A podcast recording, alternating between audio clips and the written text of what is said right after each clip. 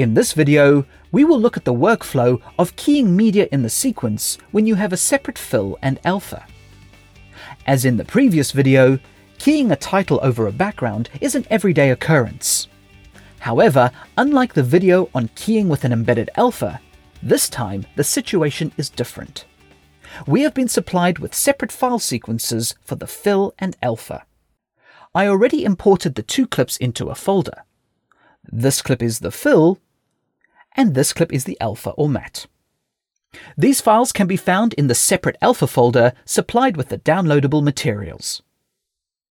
Now to key this title over the background, you need to do the following steps. Select the fill clip and drag it to the sequence. Snap the clip to the positioner on the second empty track. So when you scrub the positioner, you can see that the title is in place. However, it's not keying over the background. In order to do any keying in the sequence, the fill and alpha need to be in a matte container. You can create this in the sequence very easily. Ensure the fill segment is selected in the sequence. In the effects pipeline, click the media thumbnail which follows after the format and pre-processing options.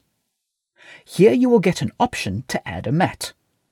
When you click Add Matte, the viewing area will temporarily change to the current thumbnail view.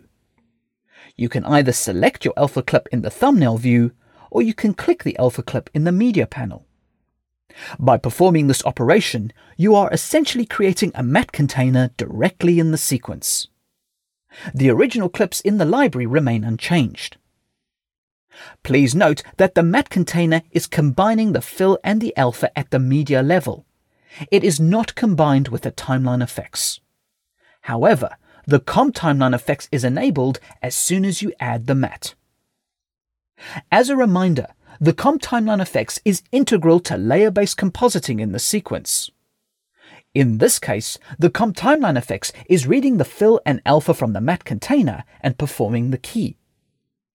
If you get any edge artifacts on your graphics, this is probably due to media having straight or pre-multiplied alpha. This can easily be fixed by telling the comp timeline effects whether the alpha is unpremultiplied or premultiplied. You can scrub the segment or play the sequence to see the result. When you're happy with what you see, press the render button to process the final key. So there is our title keyed over the background. Please move on to the next video to continue your smoke getting started experience.